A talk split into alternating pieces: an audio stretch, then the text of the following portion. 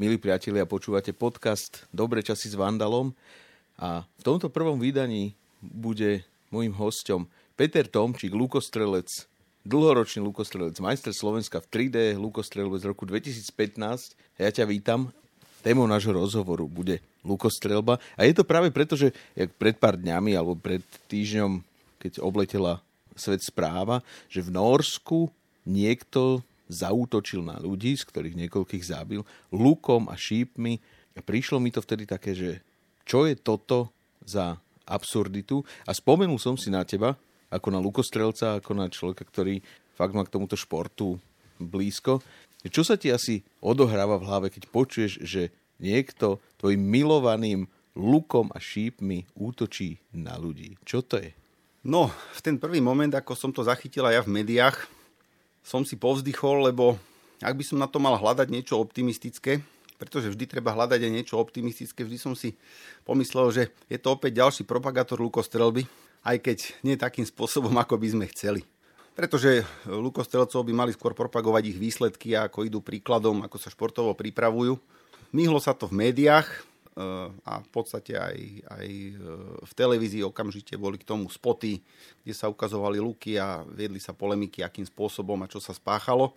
Ale nakoniec našťastie, a našťastie pre nás lukostrelcov, ktorí máme radi lukostrelbu, sa ukázalo, že s veľkou pravdepodobnosťou strelec nebol dobrým lukostrelcom, pretože to náradie svoje odložil, odhodil, aspoň čo bolo vidno aj z fotografií, ako boli porozhadzované šipy a útok vlastne dokonal nejakou inou bodnou zbraňou hovoríme o veľmi tragickej veci, o strašnej veci hovoríme o človeku, ktorý nejakým spôsobom to bolo skrátové alebo pripravené alebo nejaké takéto konanie. A vlastne ten rozdiel medzi Lukom, ktorým útočil a ktorým nezaútočil, ktorým to nedokázal a tou bodnou zbraňou je v princípe aký? Principiálne Luk umožňuje zasahovať nejaký predmet, od ktorého môžeme byť vzdialení. To znamená, neprídeme s ním do kontaktu, takže nehrozí nám priame zranenie. To bol v podstate aj účel keď sa luk historicky vyvinul, pretože práve kilovci, ako sa zdokonalovali v love, častokrát pri loveckej výprave, keď útočili na zver nejakými kontaktnými zbraňami, tým pestným klinom alebo oštepom, tak e, to zranenie neutržilo iba zviera, ale aj útočníka. Častokrát to bolo. Takže nevždy, keď e, išli lovci loviť, sa všetci vracali naspäť aj s korisťou, ale nesli korisť a mnohokrát nesli aj lovca naspäť. Takže vyvstala vlastne potreba loviť bez toho, aby som sa dostal do kontaktu. Hej. A to, to, do tejto kategórie nám padajú všetky palné zbranie, a teda aj luky. Oproti tomu útok nožom je zase taký, povedzme to, že ten dotyk ob, obete, alebo či je to zviera, alebo teda človek, tak tam to zase si vyžaduje niečo iné od toho lovca, útočníka. Nie? Že tam musí byť aj psychicky na to, čo mm-hmm. nejaká skrátová situácia, v tomto prípade, alebo v prípade lovca nejaké odhodlania, taktika? V prípade celkovo strelby, akýkoľvek a strelby lukom, najmä, si musíme uvedomiť jednu vec, že v jednej ruke budeme držať luk, niekde pri sebe musíme mať šípy, to znamená najlepšie uložené v nejakom tulci. Musíme vybrať šíp, musíme ho založiť do tetivy, položiť na luk, zamieriť a vystreliť. Ak si toto porovnáme s vyťahnutím noža a pudovým bodnutím, tak e, je z toho jasné, že kto je v nejakom ťažkom psychickom rozpoložení, prípadne v strese, tak bude mať veľký problém koordinovane, opakovane strieľať. A možno aj preto sa ten útočník v Norsku potom toho luku vzdal. Sice mu ten luk umožnil byť na väčšiu vzdialenosť od svojich potenciálnych obetí, ale je pravdepodobné, že asi nedokázal ten luk použiť tak, ako by mal, alebo aby ani to možno ani nevedel a jednoducho použil to najpudovejšie, čo človek môže použiť, to znamená, je to nejaký ručný typ zbrane, či už úderný alebo bodný a, a tento použil na útok. No. A ono to nasvedčuje tomu aj to, že tie fotografie, opäť tých pár fotografií, ktorých bolo zverejnených, lebo asi prebieha vyšetrovanie, takže e, tých informácií není veľa, tak tie, čo som mal možnosť vidieť, tak e, ukazovali, boli, boli tam viditeľné nejaké šípy, ktoré boli z pohľadu lukostrelbactva ako štandardné športové šípy, ktoré nakúpite napríklad aj v športových potrebách dnes. Čiže nejednalo sa o žiadne lovecké vybavenie, s ktorým by sa dalo efektívne loviť alebo takýmto spôsobom nejak, by som efektívne ublížiť, ale naozaj išlo si o nejaké náhodné vyzbrojenie sa. Luk a jeho sila, ktorú zasahuje, obeď zviera, človeka, je aká? Je to vražedná sila, alebo je to... No čo to je? V prípade luku Povedal by som v dnešnej dobe rozlišujeme možno dve použitia. Je to športové použitie kde tá sila nie je podstatná, stačí, aby luk doletel do svojho cieľa, ktorý je štandardizovaný maximálne na 90 metrov. A či už doletí väčším oblúkom alebo menším je jedno. A potom je to lovecké použitie, e, kde dnes podľa platnej legislatívy aj u nás je možné loviť. Je možné loviť v uzavretých zverniciach. Je to, je to veľmi jasne definované. Lovec musí byť polovníkom, to znamená, musí to byť človek, ktorý e, urobí polovné skúšky, urobí polovnú prax, e, má poznatky o zvery. Vie v prvom rade, že prvorada je ochrana zvery, loví až naozaj to posledné a druhoradé. A je predpísaná sila luku. Čiže to znamená, že je nejak viacero typov lukov, ktoré sa áno, používajú na to? Áno, presne tak. Luk môže, by, môže mať rôznu náťahovú silu. Podľa našho zákona, v našom zákone je sila definovaná v newtonoch. Je to taká anomália, pretože všade vo svete sa používajú libry. U nás e, je, povedal by som, legálne nadobudnutelný luk, ktorý môžete používať aj na zahrade. E, luk so silou nejakých 32 libier, kdežto luk potrebný, ktorý už môžete používať ako loveckú zbraň, musí mať libier aspoň 50. Hej. Čiže tá no, sila je veľmi výrazná. A tých 32 libier znamená v prenesenom zmysle čo? Ako si to predstavím, že takýto luk donesem na záhradu a dostreli do vzdialenosti koľko metrov? Môžeme sa baviť o dostrele, to znamená postavím sa, namierim hore a pustím tetivu, to znamená, to je taká, povedal by som, zenová obradová lukostrelba, že vystrelím do výšky a počkám, kam to dopadne. V takom prípade e, pri dnešných cenách pozemkov okolí Bratislavy Bratislavy prestelíte niekoľko pozemkov. Naozaj skutočne e, veľký počet, pretože ten šíp môže letieť aj pri bežnom luku, ktorý môžete strieľať doma 200-300 metrov pokojne. E, ak by sme hovorili o mierenej strelbe, kedy tento luk má naozaj e, určitý výkon, má malú padavosť a bude letieť po priamke, a veľmi presne, tak tieto bežné luky, to sa môžeme baviť 20, 30, 40, 50 metrov, viac to nebude. S tým, že tieto luky na toto bežné použitie, tam, tam tá sila nie je taká, že by dokázala nejako výrazne ublížiť a aj legislatíva na to hladí niečo ako na vzduchovku, to znamená, môžete to používať v záhrade, ak nikoho neohrozíte, ak e, netrafíte nejakú osobu, no a e, takže, takže je možné to používať ako športové náradie. Tá sila nie je taká veľká, ale luk určený na low, tú silu musí mať podstatne väčšiu, aby zase naopak tá zver, hej, v tomto prípade nenazval by som to ani, že, že korisť, ale je to lovná zver, tak e, aby bola, aby bola usmrtená efektívne, humánne, rýchlo. Čo sa týka tej zvery, ktorá je teda lovená, alebo môže byť lovená mm. lukom, tak to je čo? To sú nejaké že bažanty, ale samozrejme asi nejaký e, búvol to nebude, ne? alebo aj muflon. Ale Takto, takto. E, čo sa týka, môžeme sa na to pozrieť celosvetovo, celosvetovo lukom, čo sa týka výkonov luku, tie moderné lovecké luky majú taký výkon, že môžete loviť kľudne zvieratá na úrovni ako je medveď, kodiak, alebo Fakt? zubor, alebo bizón. Hej. Dokonca z čo je obdoba teda luku, bol ulovený slon.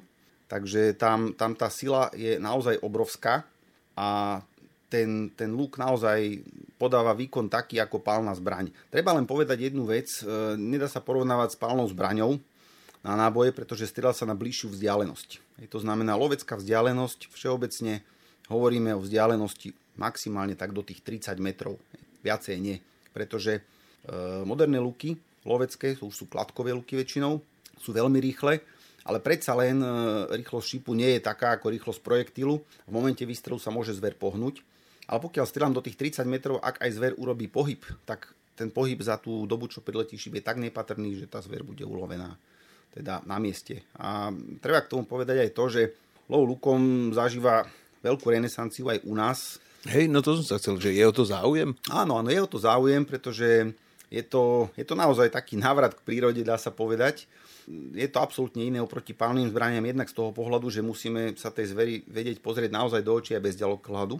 To znamená, musím sa vedieť približiť na tú blízku vzdialenosť.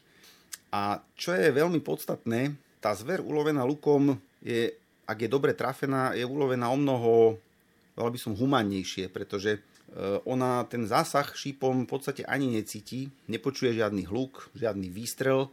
Ona do poslednej minúty ani nevie, že teda bude ulovená a keď je ulovená, tak eh, ak je trafená tak, ako má byť trafená správne, tak jednoducho urobí možno 30 krokov a stráti dých a, a uhynie nám. Takže je to úplne neporovnateľné. ale kladie to vyššie nároky na toho strelca a lovca, takže nebude to pre každého. No, takto keď to spomínaš a hovorí, že je to tiché, rýchle, nenapadné, ale zároveň náročné, že nie je to aj nejaká taká že zbraň pre pitliaka, nedá sa to zneužiť, alebo je to príliš náročné na to, aby človek v noci sa túlal lesom a strelil nejakého zajaca? Našťastie je to príliš náročné, ako hovoríš. E, ten zajac je naozaj malá korisť, aj keď e, dobrý strelec nemá problém strieľať aj na zajaca. Naozaj to, technicky by to nebol problém, ale keďže pri strelbe z luku držím väčšinu energie v rukách ako strelec, tak to sú určité nároky na strelca kladie a preto to našťastie nie je pre každého, pretože musí byť vôľa a ochota sa tomu venovať a to, to si myslím zároveň, že mm, bude vždy určitá užšia skupina ľudí, ktorá sa bude tomuto venovať. Takže tie, čo, čo sa týka tej lovnej zvery, väčšinou sa loví srnec, jeleň, diviak v našich končinách, hej, daniel, muflon. E, iná zver sa tu nemôže loviť, ale v zahraničí absolútne bežne, v Amerike sa, sa loví medveď baribal, to je ten čierny medveď, taký ten menší.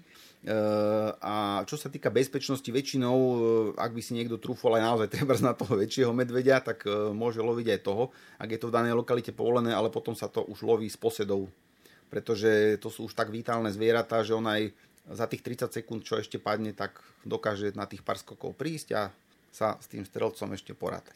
Ty si začínal, aspoň čo si mi spomínal, s takými profesionálnejšími lukmi, alebo teda s tými modernými, hej, že to malo ďalekohľad a neviem čo, aké výmoženosti. A tiež si spomínal, že si pomaly od toho upustil a dostal si sa k tomu prapodstatnému luku. Toto čo je za cestu, ktorú človek absolvuje vlastne späť v čase? ja som celkovo absolvoval cestu v čase aj v živote, pretože ako povedal by som starnem alebo získavam skúsenosti, e, stále zistujem, že mm, e, ľudstvo samozrejme dospieva, veda ide dopredu, e, v rôznych oblastiach sme svetkom absolútne obrovského pokroku, veľkých zmien, ale môžem povedať s istotou, že určité pravidlá sa nemenia na svete a najlepšou inšpiráciou nám môže byť príroda akomkoľvek smere. Keď sa pozriete do prírody, tak tam, tam toho vidíte najviac. E, sú to procesy, ktoré bežia naozaj dlhé roky bez ohľadu na to, čo ľudstvo robilo.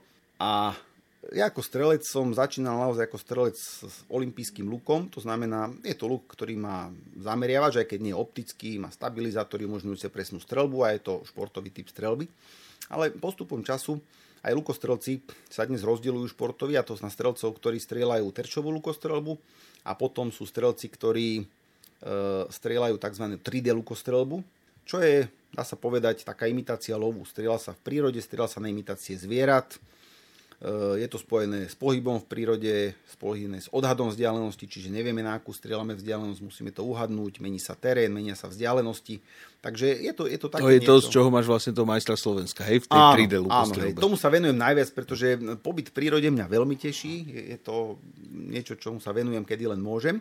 A, a takto mám možnosť vlastne spojiť športovú aktivitu s pobytom v prírode. Čo, čo teda, preto je, je to aj aktivita, ktorá je dneska vo veľkom rozvoji a naozaj, ak podľahne jeden rodinný príslušník, e, veľmi často ich podľahne potom viac.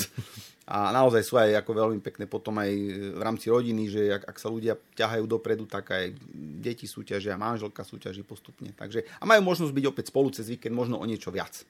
No a tie moderné luky teda? A ten návrat k tomu luku, Áno. Ja to hovorím, že to sú tie luky, vyzerajú jak, jak vešiak a tam tetiva natiahnutá, že nejaká áno, šnúrka. Áno, áno. Čo sa týka lukov ako takých, dá sa povedať, že ten luk, ten jeho hrubý tvar sa nám nezmenil. Naozaj nie za tie tisíce rokov sa nezmenil, ale zmenili sa nám použité materiály. Eh, on, eh, ten môj návrat, povedal by som, súvisí s tým, že nebavilo ma tá strelba v interiéri, alebo nebavila ma strelba sústavne na jeden typ terča v štandardnej vzdialenosti v rovnakej výške. Keď sa človek pohybuje v prírode, tak e, tam mu naopak niektoré moderné výdobytky na luku prekážajú. Hej. Stabilizátor môže mať až skoro do metra, to znamená pohyb e, hore kopcom zložitý, ak sú tam nejaké, nejaký porast, tiež je to zložité trošku. Tak e, to ma postupne dotlačilo k tomu mať zo sebou čo najjednoduchšiu výbavu, to znamená luk, šíp, tetiva, nič viac nie je potrebné. V prípade, ak sa pokazí tetiva, si ju na mieste vymením. Mieridlo sa mi nepokazí, lebo ho nemám. To znamená, človek musí byť schopný, ak má nejaký problém, ho vyriešiť na mieste. Takže vrátil som sa k technike tzv. string walking, mierenie po šipe. Je to technika mm, veľmi jednoduchá, ale je to predsa povedal by som, technika strelby, nie je to inštinktívna lukostrelba. To znamená, robím cieľene určitý pohyb, mierim vždy presne na cieľ a strieľam po šipe. A mám aj luk, e, ako hovoríš ty, ten vešiak. To znamená, je to luk z moderného materiálu s duralovým stredom, s laminátovými alebo karbonovými ramenami, ktorý ale ostáva lukom, lebo je to len telo luku, tetivá a karbonové šipy a ten používam ako súťažný luk.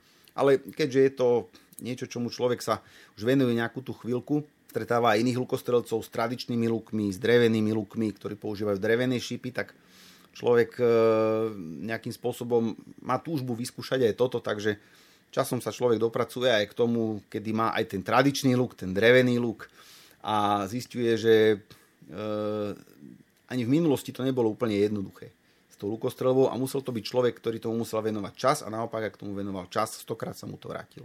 Tam zaznelo také, že intuitívna? Inštinktívna, Inštinktívna lukostrelba. lukostrelba. To je čo? Inštinktívna lukostrelba uh, je, povedal by som, najmä aj u laickej verejnosti veľmi populárna, lebo človek chytí do ruky luk, alebo teda vezme, pozrie sa na terč a nejakoho pudovo natiahne, vystrelí a mal by ho trafiť. Hovorím, mal by ho trafiť. Ale ho netrafí väčšinou, ne? aj ho netrafí. Ale dá sa, dá sa aj toto e, natrénovať, dá sa tak natrénovať koordinácia pohybov, že ten cieľ zasiahnete. A je to niečo, čo myslím si, si každý človek nesie e, od našich predkov, či už je rôzneho vierovýznania, ako uzna závodné, ale máme to v DNA, túto schopnosť všetci a e, máme to vyskúšané, keď robíme lukostrelecké inštruktáže pre strelcov, ktorí o to majú záujem, tak to s niektorými skúšame aj s nestrelcami, e, keď mu poradíme tých pár pohybov, tak skutočne na blízku vzdialenosť dosiahne, dokáže zasiahnuť cieľ, na ktorý ani nemierí, očividne. Hej takže dokáže ho zasiahnuť. Je to len o správnej koordinácii pohybov a stave mysli, s tým, že nesmie mať silnú snahu mieriť a niečo korigovať. Musí sa proste spolahnúť, že idem niečo zasiahnuť. Nie je to niečo ako keď hážete kockou a hráte človeče, nehnevaj sa a potrebujete šestku. Určite sa vám veľakrát stalo, keď ste na ňu mysleli, že ste ju hodili tak e, toto je niečo veľmi podobné, ale popri tom treba aj to telo správne zapojiť. Takže je aj takáto možnosť strieľať inštinktívne a strieľať presne a strieľať dobre, dá sa. Čiže hovoríš, že máme to akoby v krvi, to áno, strieľanie? Áno, myslím si, že každý jeden jedinec si to so sebou nesie. Najmä je to často vidieť pri nestrelcoch, ktorí nikdy nedržali v ruke luk a keď ho majú v ruke možno hodinu, možno dve, tak naraz e, sa v nich niečo prebudí a, a už ho dokážu ovládať. Takže vravím, e, bude na tom niečo. E, sme predsa na jednej planete, sme tu už dlhé roky ako ľudstvo a ona tá lukostrelba, ak začneme troška do tej histórie, e, nás už sprevádza veľmi dlho, pretože dá sa povedať, už, už prvé e, nejaké nálezy boli datované 15 tisíc rokov pred našim letopočtom. Luk? Áno, luk, áno. E, na jaskinných malbách datovaných 8 tisíc rokov pred našim letopočtom už sú zobrazení lukostrelci. V starom zákone sa spomína lukostrelba. Čiže je to niečo, čo ide s nami už veľmi, veľmi dlho a e, každý z vás určite išiel niekedy po lese. A keď ste išli dvaja za sebou, tak niekto pred vami ohol konár a vy keď ste nedali pozor, tak ten vás švihol.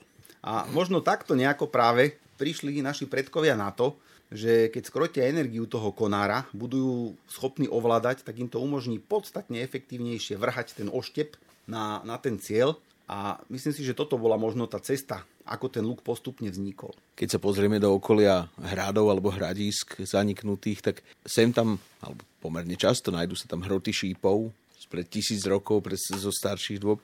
Akí boli lukostrelci v tých dobách, takí tí vojnoví, keď o tom uvažujeme? Existujú o tom nejaké pramene? Určite existujú. Ja sa priznám, že čo sa týka dejepisu a histórie, mám veľké medzery, ale e, čo sa týka nálezov lukov, tak vieme samozrejme, že luky sa vyrábali, prvé luky boli čisto drevené. Všetci vieme, že drevo má nejaké svoje vlastnosti, a ktoré časom stráca samozrejme. Hej, ak sa nenaimpregnuje, mám čisté drevo, nechám ho vyschnúť, tak keď ho budem pravidelne ohýbať, môžem ho zlomiť, potom keď je vonku vlhkejšie, môže sa mi skrútiť to drevo. Takže tie, tie prvé luky čisto drevené, dá sa povedať, rýchlo degradovali a aby tí strelci v danej dobe z nich do, e, dostávali takú energiu, ako napríklad potrebujeme dnes. Dnes mám 32 librový luk, ktorým krásne dostrelím na 30 metrov. Ak v minulosti by som chcel mať takýto luk drevený a dosiahnuť tento výkon, ten luk mohol mať kľudne 70 aj 100 libier. Hej. Čo je šialená sila, ktorú dnes by málo kto napol, čiže určite, čo môžeme povedať, ľudia mali podstatne viac sily. to je témer isté. Hej. E, bolo to dané stravou pohybom a iným životným štýlom, ale mali určite podstatne viac sily.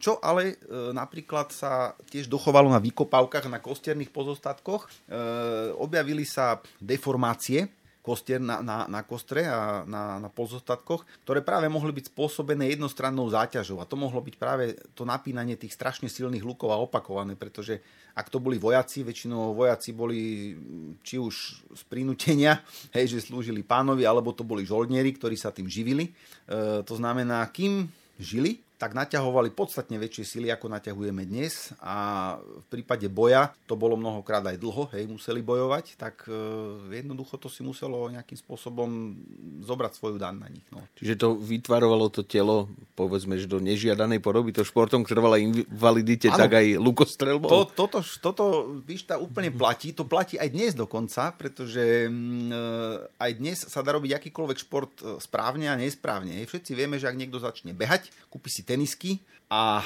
začne behať zle, tak si to môžu odniesť platničky prvotne, môže mať možno problémy s dýchom alebo si spôsobí tou, tou nesprávnou záťažou nejaké poškodenie a pri lukostrelbe platí úplne to isté, pretože je určitá korektná technika, ktorú práve vyvinula moderná doba, a moderné poznatky, to je to, čo sa najviac vyvíjalo za posledné roky po materiáloch, je práve to, ako používať luk tak, aby to telu prospievalo, nie škodilo. To znamená zapájať správne svaly, kompenzovať jednostrannú záťaž proti pohybom. Toto je veľmi dôležité a to je to, na čo sa v minulosti nejak nebral zreteľ, pretože ľudia sa asi dožívali kratšie, pri tých vojakoch to bola asi spotrebná položka, ak to bol žoldnier, tak to mal v cene, ak dostal vyplatený ten žolt, ak sa ho dožil, takže e, bola to iná doba. To je strašné. To je strašné, áno, ale dnes, dnes práve my tieto poznatky máme a to je veľmi dôležité na tej modernej lukostrelbe, že tie materiály sa vyvíjali, ale vyvíjala sa práve táto technika, čo je veľmi dôležité a e, keď si pozriete zábery treba z Olympiády, vidíte tam lukostrelcov, tak vidíte, že že nie sú zdeformovaní, hej. Naopak im to prospieva tá lukostrelba. Ja sám môžem povedať, že som sa hrbil v minulosti. Hrbím sa aj dnes, ale pri lukostrelbe sa nehrbím. Takže umožnilo sa mi to vystrieť a pri poslednej návšteve lekára, bol som u neurologa, a ktorý mi e, kontroloval nejaké odozvy tela a pýtal sa ma, či športujem nejakým spôsobom. Ja hovorím, áno, robím lukostrelbu a povedal mi, že tá odozva vrchnej časti tela je veľmi dobrá a že evidentne to prospieva. Takže, takže môže to prospievať práve. No. Ale v minulosti naozaj bolo to veľmi náročné.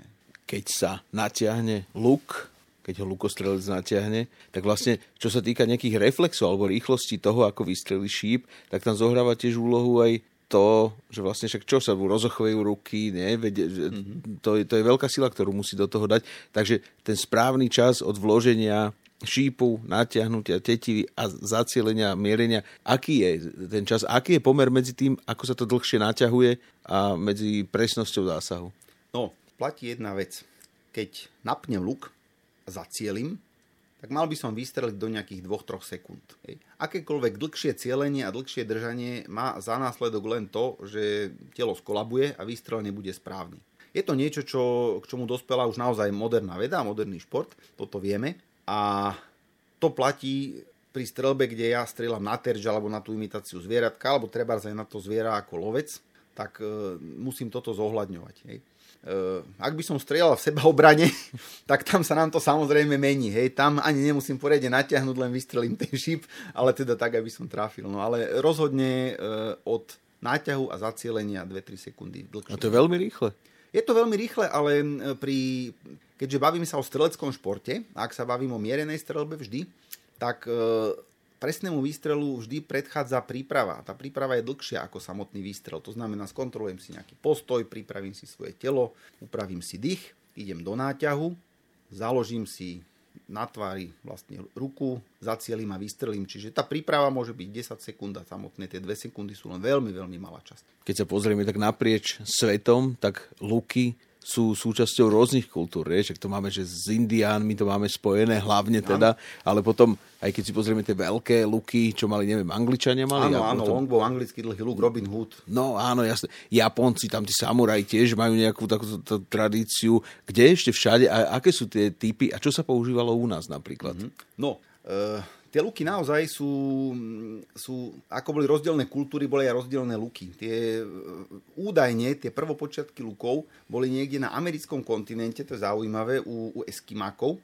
kde sa našli úplne jed, našli sa nejaké pozostatky úplne jednoduchých drevených lukov, zhruba 2 metre dlhých.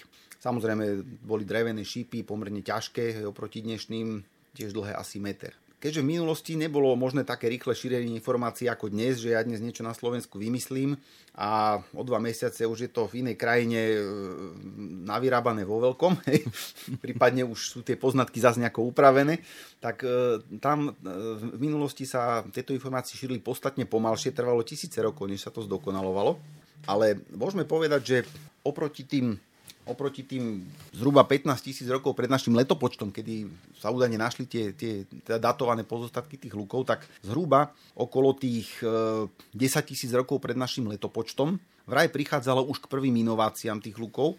A k tým inováciám prichádzalo práve obyvateľmi Ázie, takže to bol, povedal by som, taký, taký veľký mílnik a potom sa dá sa povedať relatívne dlho nič nedialo, stále to boli drevené luky, ale zhruba tých 800 rokov pred našim letopočtom v Asýrii sa začali robiť už e, luky, ktoré boli nie čisto drevené, ale boli to kompozitné luky, to znamená, bolo tam čas dreva, boli tam šlachy, bola tam rohovina. E, luky začali zahýbať nie do klasického tvaru, ako keď si napnem e, v podstate palicu, napnem na ňu nejakú tetivu, tak sa mi vytvorí taký tvar D. Hej. Zistilo sa, že keď tie ramená ohnem do protismeru, e, tzv. reflexu, tak luk získava väčší švih a väčšiu efektivitu, takže s týmto práve prišli, prišli títo Asírčania, Babyloniania napríklad, tak tam, tam už, už tie inovácie boli pomerne veľké, pretože luky sa mohli zmenšiť, boli ľahšie a umožňovalo to už používať luk nielen staticky, ale bolo možné ho používať napríklad na koni. Lebo niekedy vidíte vo filmoch, že Indián ide na koni, má na sebe taký dlhý luk. E, kto jazdí na koni vie, že Ježiš Maria, a teraz keď prejde cez les, tak ostane asi vysieť niekde na konári ten Indián za ten luk zavesený, hej, dlhý. Takže zistilo sa, že napríklad pri tom jazdcovi ten luk musí byť krátky. Hej. Takže tí Asírčania, Babyloniania mali veľmi obávané bojové vozy dvojkolesové, kde, na ktorých boli lukostrelci a tí boli v stave rozsievať tú smrť veľmi rýchlo, veľmi efektívne, mohli tam byť aj dvaja strelci dokonca. No a neskôr potom Grécia a Rímania e, zistili, že tí lukostrelci, to je veľmi dôležitá časť armády, začali si najímať lukostrelcov, pretože sami svojich nemali a neskôr potom e, sa lukostrelci sa stali už štandardov rímskych legií a Gréci naopak lukostrelbu potom umiestnili aj na olympijské hry, pretože to bola jedna z hlavných disciplín vtedy. Pretože naozaj ten luk, e, on sa hovorí, že mal veľký vplyv veľmi veľký vplyv na celkový vývoj ľudstva, dokonca až taký, akým bolo nájdenie ohňa alebo reči. Fakt? Áno, pretože bolo možné sa dostať o mnoho rýchlejšie k potrave a je dokázané, že s lepšou potravou sa nám asi vyvíjal ten mozog a, bol to veľký pohyb vpred. No. Takže bez toho luku by sme asi neboli tak úplne tam, kde sme dnes, pretože stále, ak by sme šli na tú polovačku, treba na toho zubra, no tak ideme traja, dojdu len dvaja, síce donesú zubra, ale o jedného menej, takže sme si veľmi nepomohli. No. Hovorili sme o tých materiáloch, z ktorých sa luky robili. No a čo tetivy? Tá, tie sú, dnes sú z čoho a pred... Tetivy, tetivy boli rôzne, používal sa konopné špagaty, rôzne e, čreva, šlachy, rôzne materiály, ktoré to zniesli, ľudia s tým experimentovali. Dnes e, je to práve tá výhoda, že že tvar luku sa nezmenil, ale tie materiály sa nám zmenili, sú podstatne trvacnejšie. Tradičné drevené luky z prírodných materiálov aj dnes e, sa používajú, používajú sa na historickú strelbu, ale jednoducho vieme, že nie sú tak presné a tak trvácne ako luky z moderných materiálov, čo je dneska dural, karbon, laminát, ktorý odoláva času, nemení svoje vlastnosti dlhé roky Tetivy máme dnes e, z dakronového vlákna, ktoré nám vydrží pri správnej údržbe tá tetiva 1, 2, 3, aj 5 rokov môže vydržať tetiva, čo je úžasné, lebo v minulosti ten drevený luk mohol vydržať 3 mesiace a potom bolo treba nový. Ak si človek vezme, že na dobrý luk sa sušilo drevo 2 roky, tak si viete predstaviť taký lukostrelec, ako musel mať taký veľký les niekde uložený a musel si včas tie dreva napíliť a nasušiť, alebo si musel ten luk teda kúpiť, hej, musel mať na to peniaze. Takže asi musel nejakým spôsobom si v tej armáde na to zarobiť niekde. Takže dnes tie materiály naozaj máme moderné a mm, hovorím, v tomto nás posúvajú vpred, lebo človek má možnosť si zakúpiť potom luk, ktorý má on, dokonca ho ešte môžu neskôr zdediť deti, ak sa tým budú, sa budú tomu venovať. No. Takže posun materiálov je veľký a uvidíme, kam nás to, nás to ešte dotiahne. No. A historicky vlastne ešte sme nedopovedali ten hrubý vývoj, že si sa pýtal na tie kultúry, tak tie krátke jazdecké luky, to bola domena takých tých kočovných kmeňov, ktoré sa potrebovali rýchlo presúvať, potrebovali strieľať na kratšie vzdialenosti veľmi rýchlo. E, to, to znamená, aj Turecko sa tam radí veľmi, veľmi obávaný ako dobyvateľia svojho času. A v tom Anglicku, čo každý pozná toho Robina Hooda, hej, pretože máme niekoľko filmov o tom natočených, takže je to asi ľuďom také najbližšie a tie anglické dlhé luky, tzv. longbow, boli veľmi populárne, aj sú veľmi populárne a e, ten vývoj bol tiež zaujímavý, pretože e, tí, tí Angličania alebo Briti to, dá sa povedať, dotiahli k tej dokonalosti. Nie, že by chceli, ale že museli, pretože čelili vlastne invázii Sasov, ktorí mali takéto typy lukov a uštedrili im niekoľko veľkých porážok, na základe ktorých potom e, tí, tí Briti si uvedomili, že bez tej lukostrelby to nepôjde boli tam vydané, myslím, nejaké kráľovské dekrety alebo príkazy, že každý občan je povinný sa cvičiť v lukostrelbe hej, aby, aby bolo v prípade potreby, aby bola zásoba dostatočná strelcov. No a ten anglický dlhý luk e, mal tú veľkú výhodu, že mal dlhšie ramená, bol veľmi bol, bol schopný strieľať aj ťažké šípy na veľké vzdialenosti, čo bolo dôležité, pretože e, bolo to, povedal by som, taký predchodca dnešného delostrelectva. V prípade útoku alebo boja nejakých dvoch väčších armád, ak ste mali možnosť toho súpera, tú jeho armádu dostať do nejakého užšieho priesmiku, a vedeli ste z väčšej vzdialenosti na neho nastrieľať tie salvy šípov, tak ste ho vedeli zdecimovať takým spôsobom, že už tí vaši pešiaci ten zvyšok zvládli. Hej. Bol, to, bol to tiež určitý vývoj, ktorý sa ale potom neskôr skorčil, keď už prišli palné zbranie. No. Ale bola to veľmi obávaná zbraňa. Dnes je to, je to také niečo, keď sa povie Robin Hood, tak je to práve ten longbow, anglický dlhý luk. No a tí Japonci, tí samuraji?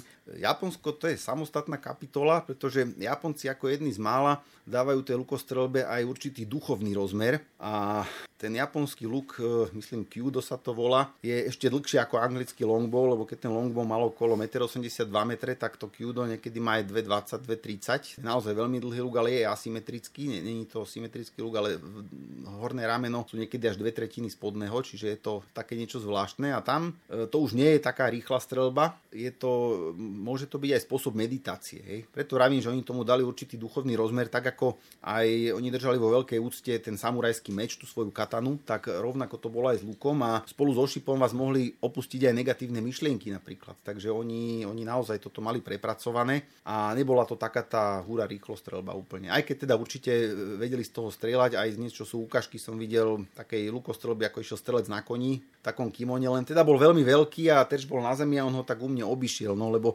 nevedel, nemohol by byť taký obratný treba ako tí Turci alebo tí Asirčania na tých koňoch. No. To ináč pekne, ak si hovoril, že s tým lúkom, že sa oslobodzuješ od, od zlých myšlienok. A funguje to tak? Keby si to skúsil, že si vonku strieľaš celý deň, prídeš no, na iné myšlienky? Áno, tak e, keby som mohol celý deň, tak to určite prídem na iné myšlienky, ale ako zamestnaný človek musí prísť na iné myšlienky v kratšom čase. ale e, každopádne e, funguje to do istej miery, lebo ak strelec sa venuje lukostrelbe, tak je dobre nájsť si tak aspoň 2x2 hodiny týždenne na tú aktivitu. A za tie dve hodiny si človek môže rôzne rozvrhnúť ten čas. Hej, môže sa venovať striktne mierenej strelbe. Ja si to väčšinou delím tak, že sa venujem tej mierenej strelbe a potom sa venujem aj také tej zábavnej, to nazvem, keď si len nabúcham nejaké šípy inštinktívne trebárs, kde, kde naozaj vypnem tú mysel, prestávam mieriť, pomyslím si teda na tej terčovnici na nejaký ten bod a naozaj si tak len z chuti zastrielam, trafím, trafím, netrafím, netrafím, ale je to niečo veľmi také uvoľňujúce, oslobodzujúce, je to tzv. pušťanie šípov, by som povedal. A pravda je jedna, že keď človek strieľa pravidelne, začne cítiť dobrý výstrel, čo je veľmi dôležité, Začiatky sú vždy ťažšie samozrejme, ale dopracuje sa človek k tomu, že keď vystrelí dobre, cíti to. Takže túto pocitovú stránku by som z toho nevynechal a v tom je veľmi dobrá tá lukostrelba, že ona, ona neprospieva len telu, ale prospieva najmä duchu, pretože nutí vás sústrediť sa a nutí aby vaša mysel ovládala to telo, pretože mysel musí dať nejaký príkaz a to telo ju musí vykonať. A pri tej lukostrelbe to nie je tak jednoduché, pretože ja si napíšem pár bodov a keď chytím do ruky luk a napnem ho, zistím, že už to nie je také jednoduché, pretože naraz proti mne tlačí nejaká sila a, a celá situácia sa mi mení. No. no a čo sa týka tých lúkov, ktoré boli používané v našich končinách, tak to boli aké? Uh, u nás, čo, čo som sa dočítal, boli tzv. karpatské luky. A to bolo veľmi podobné tomu anglickému longbow, tomu dlhému luku. Je to asi aj kvôli tomu, že však stromov sme tu mali dosť, čiže materiálu dostatok. Aj dnes sú ľudia, ktorí sa venujú výrobe týchto tradičných lukov aj u nás na Slovensku a sú pomerne úspešní. A je to niečo, čo teda u nás aj napriek tomu, že sa nám tu vyskytla aj invázia tých rôznych jazdcov a rôznych iných vojsk, tak e, boli tu najmä teda tie dlhé luky keď sa hovorí o nejakej športovej veľmoci, aj futbalová veľmoc alebo hokejová, tak je aj nejaká lukostrelecká veľmoc? Áno, je to, myslím, je to Korea, hej, Mongolsko, Korea, áno, pretože to je, to je naozaj meka lukostrelby. E, väčšinou aj na, na Olympiáde je to najúspešnejšia krajina, jednoznačne.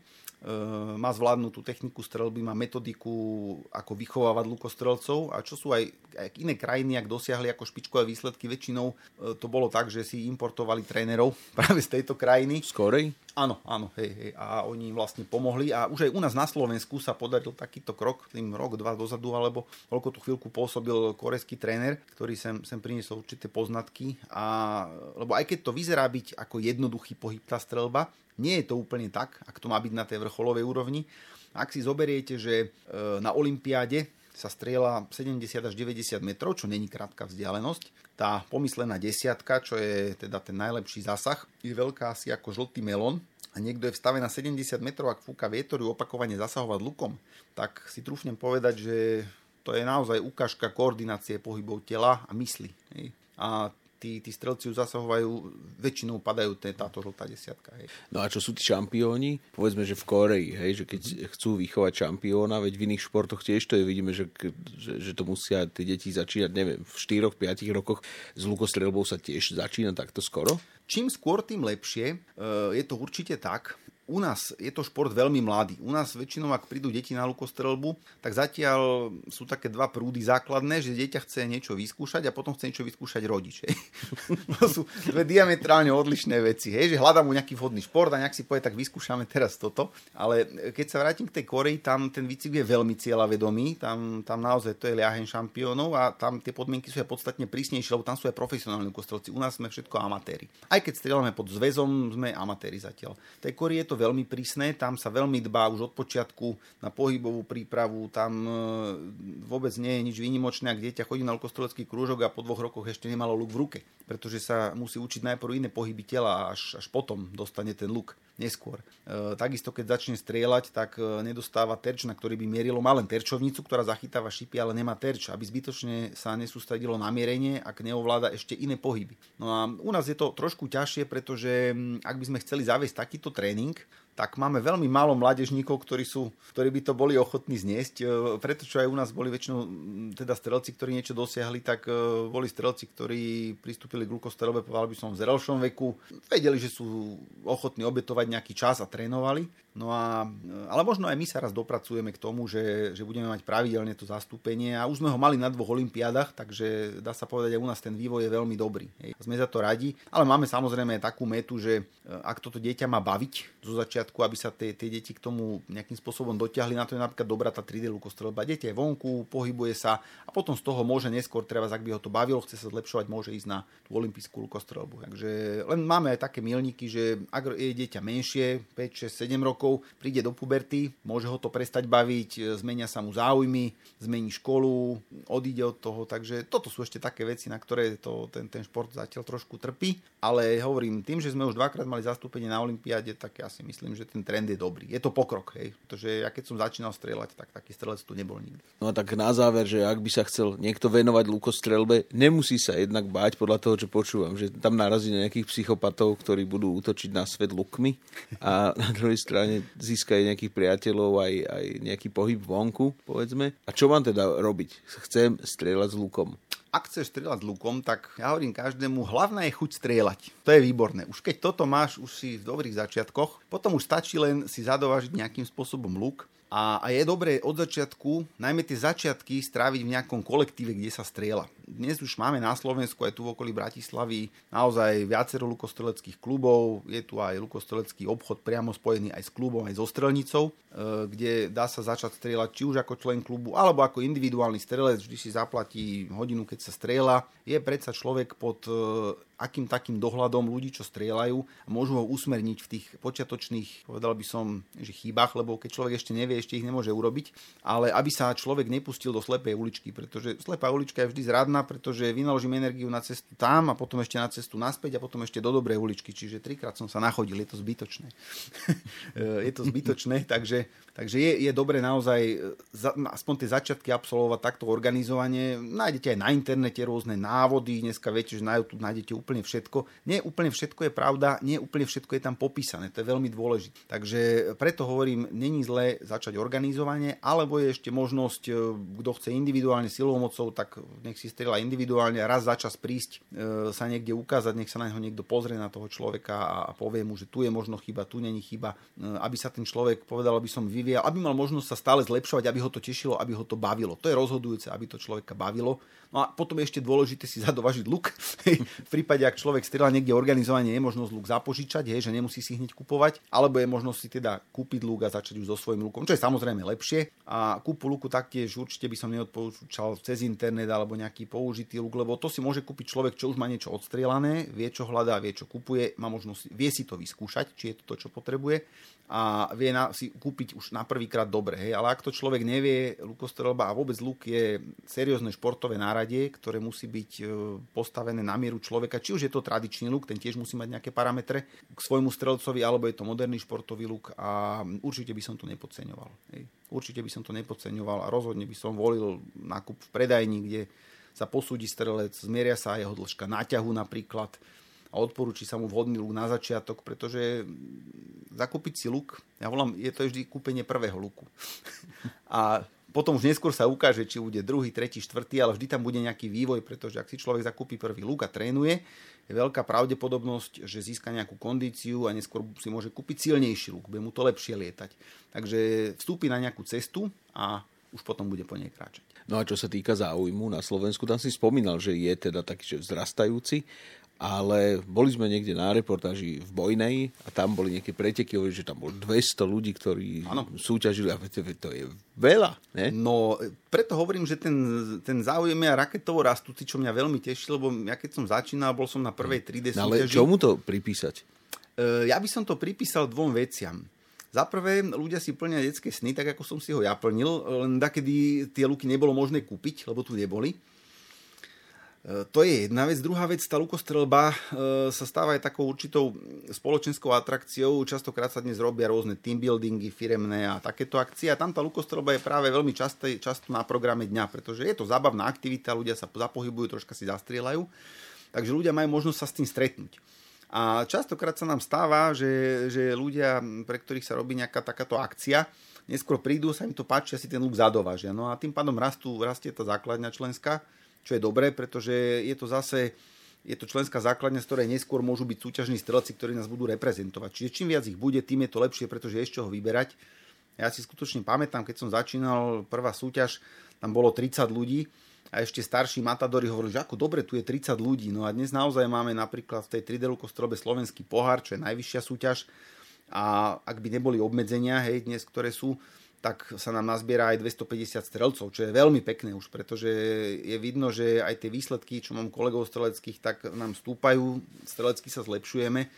Takže vravím, je to, je to zase priestor, pretože že sa možno nájdú nejaké reprezentanti, ktorí zase možno to Slovensko zviditeľnia, e, šport sa spropaguje a najmä mládež to môže dotiahnuť, ktorá získa, povedal by som, šport, ktorý im pomôže aj aj v živote, pretože on ten, tá lukostrelba, ona nepestuje len telo, ale aj toho ducha. To je veľmi dôležité. Počúvate Dobre časy s Vandalom, podcast. Našim hostom, môjim hostom bol Peter Tomčík, lukostrelec, dlhoročný lukostrelec a lukostrelecký nadšenec. Ako som tak počúval, normálne človek dostane chuť si zastrieľať z luku, aj keď ho nikdy v rukách nedržal. Ešte podotýkam, že náš host je majster Slovenska v 3D lukostrelbe z roku 2015 a teda želám ti veľa presných zásahov a aby s tým šípom odlietala aj tá negatívna energia, ak nejaká je, aby si mal radosť. Ďakujem pekne za priestor a prajem aj posluchačom všetko dobré a Lukostrel bez dar.